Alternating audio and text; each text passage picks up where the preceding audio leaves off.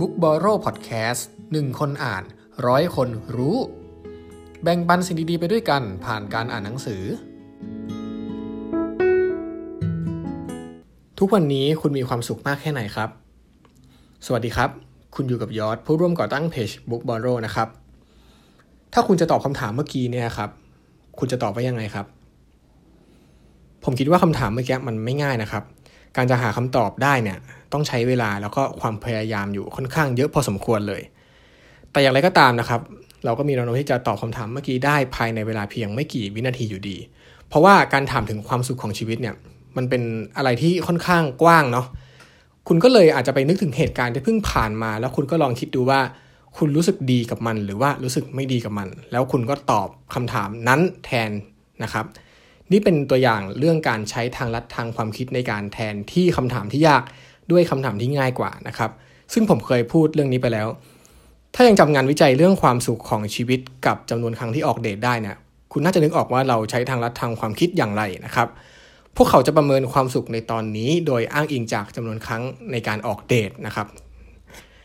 ยังมีการทดลองคล้ายๆ กันเนี่ยที่น่าสนใจอีกก็คือนักวิจัยเนี่ยขอให้ผู้เข้าร่วมการทดลองเนี่ย ช่วยพวกเขาถ่ายเอกสารกระดาษแผ่นหนึ่ง โดยผู้เข้าร่วมการทดลองนะครับครึ่งหนึ่งจะเจอเหรียญ10 เซน ซึ่งนักวิจัยจงใจวางเอาไว้บนเครื่องถ่ายเอกสาร ในขณะที่อีกครึ่งหนึ่งก็ไม่มีเหรียญนนะครับ หลังจากนั้นครับผู้เข้าร่วมการทดลองเนี่ยก็จะต้องตอบแบบคำถามเกี่ยวกับความพึงพอใจในชีวิต ผลปรากฏว่าผู้เข้าร่วมการทดลองที่โชคดีเจอเหรียญนังกาวเนี่ยจะรู้สึกพึงพอใจในชีวิตมากกว่า นี่แสดงให้เห็นว่า เหรียญ10เซนที่แม้จะดูเหมือนจะไม่เกี่ยวข้องกับความสุขโดยภาพรวมของชีวิตเลยเนี่ย แต่กลับมีผลอย่างมากนะ เวลาที่เราถูกถามคำถามอะไรทำนองนี้นะครับ ผู้เขียนบอกว่าเวลาที่คุณถูกถามคำถามบางอย่างเนี่ย คุณมีแนวโน้มที่จะนึกถึงเหตุการณ์สำคัญสำคัญทั้งหลาย ที่เกิดขึ้นเมื่อไม่นานมานี้ หรือที่กำลังจะเกิดขึ้นในอนาคตอันใกล้หนังสือมีการยกตัวอย่างแผนภาพอันหนึ่งครับ ซึ่งสร้างมาจากแบบสำรวจความพึงพอใจในชีวิต ก่อนและหลังการแต่งงาน เทียบกับเวลาต่างๆ ในหน่วยปีนะครับเจ้าแผนภาพเนี่ยครับมันแสดงให้เราเห็นว่าผู้คนเนี่ยมีความพึงพอใจในชีวิตมากขึ้นเรื่อยๆ จนกระทั่งถึงปีที่แต่งงานนะครับ ความพึงพอใจในชีวิตก็จะถึงจุดสูงที่สุด แต่พอหลังจากนั้นเพียงไม่กี่ปีเนี่ยความพึงพอใจในชีวิตก็จะลดลงมาเรื่อยๆ จนเท่าเดิมเท่ากับก่อนที่จะแต่งงาน แล้วก็ที่แยกไปกว่านั้นนะครับ ก็คือมันมีแนวโน้มที่จะลดลงเรื่อยๆอีกด้วยนะครับ ผู้เขียนบอกว่าคุณเนี่ยอาจจะนึกถึงเรื่องที่เกี่ยวข้องกับคำถามได้เพียงน้อยนิด และมีอีกหลายเรื่องที่คุณนึกไม่ออก ดังนั้นแม้ในกรณีที่ปราศจากอิทธิพลของปัจจัยที่ไม่เกี่ยวข้องกันโดยสิ้นเชิง อย่างเช่นเหรียญบนเครื่องถ่ายเอกสารนะครับ คะแนนที่คุณประเมินให้กับชีวิตของตัวเองอย่างรวดเร็ว จะเป็นผลมาจากความคิดจำนวนเล็กน้อยที่ปรากฏอย่างชัดเจนในหัวของคุณ แทนที่จะเป็นการชั่งน้ำหนักเกี่ยวกับแง่มุมต่างๆ ของชีวิตอย่างระมัดระวัง จากตัวอย่างเรื่องการแต่งงานเมื่อกี้ครับ คนที่เพิ่งแต่งงานหรือกำลังจะแต่งงานในอนาคตอันใกล้เนี่ยจึงมีแนวโน้มที่จะดึงเอาข้อมูลเกี่ยวกับการแต่งงาน จากความทรงจำเวลาที่ถูกถามเกี่ยวกับชีวิตของตัวเองทำให้พวกเขาตอบว่าความพึงพอใจในชีวิตเนี่ยมาก และการนึกถึงการแต่งงานเนี่ยมันก็จะลดลงไปตามเวลา ความสดใหม่ของความทรงจำมันก็จะค่อยๆ จางหายตามไปด้วย ความพึงพอใจในชีวิตจึงลดลงตามไปด้วยเวลาที่ตอบคำถามนะครับ ถ้าพูดย้อนกลับไปเรื่องตัวตน 2 แบบเนี่ยซึ่งก็คือตัวตนเชิงประสบการณ์ที่เป็นคนที่คอยรับรู้ความรู้สึกในปัจจุบัน ในขณะที่ตัวตนเชิงความทรงจำเนี่ยจะนึกถึงจุดสูงสุด และจุดสิ้นสุดของเหตุการณ์ ที่เพิ่งผ่านมาโดยมองข้ามระยะเวลานะครับการถูกถามคำถามอย่างความสุขของชีวิตเนี่ยจะเป็นการทำให้ตัวตนเชิงความทรงจำของเราเนี่ย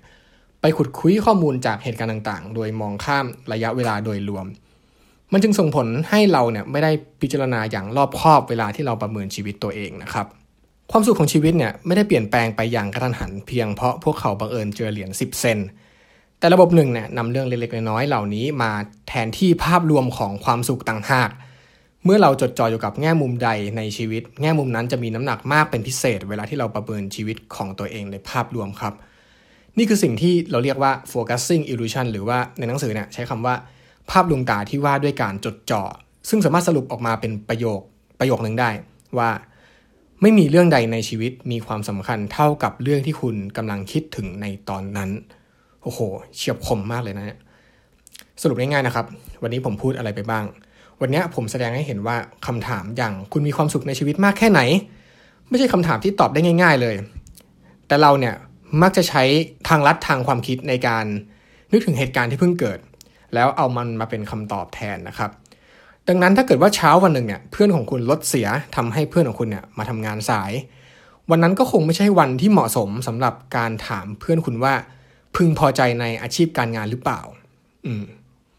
แต่ถ้าถามว่าเวลาไหนที่เหมาะสมเกี่ยวกับการจะถามคำถามพวกความสุขของชีวิตความพึงพอใจในชีวิตแบบเนี้ย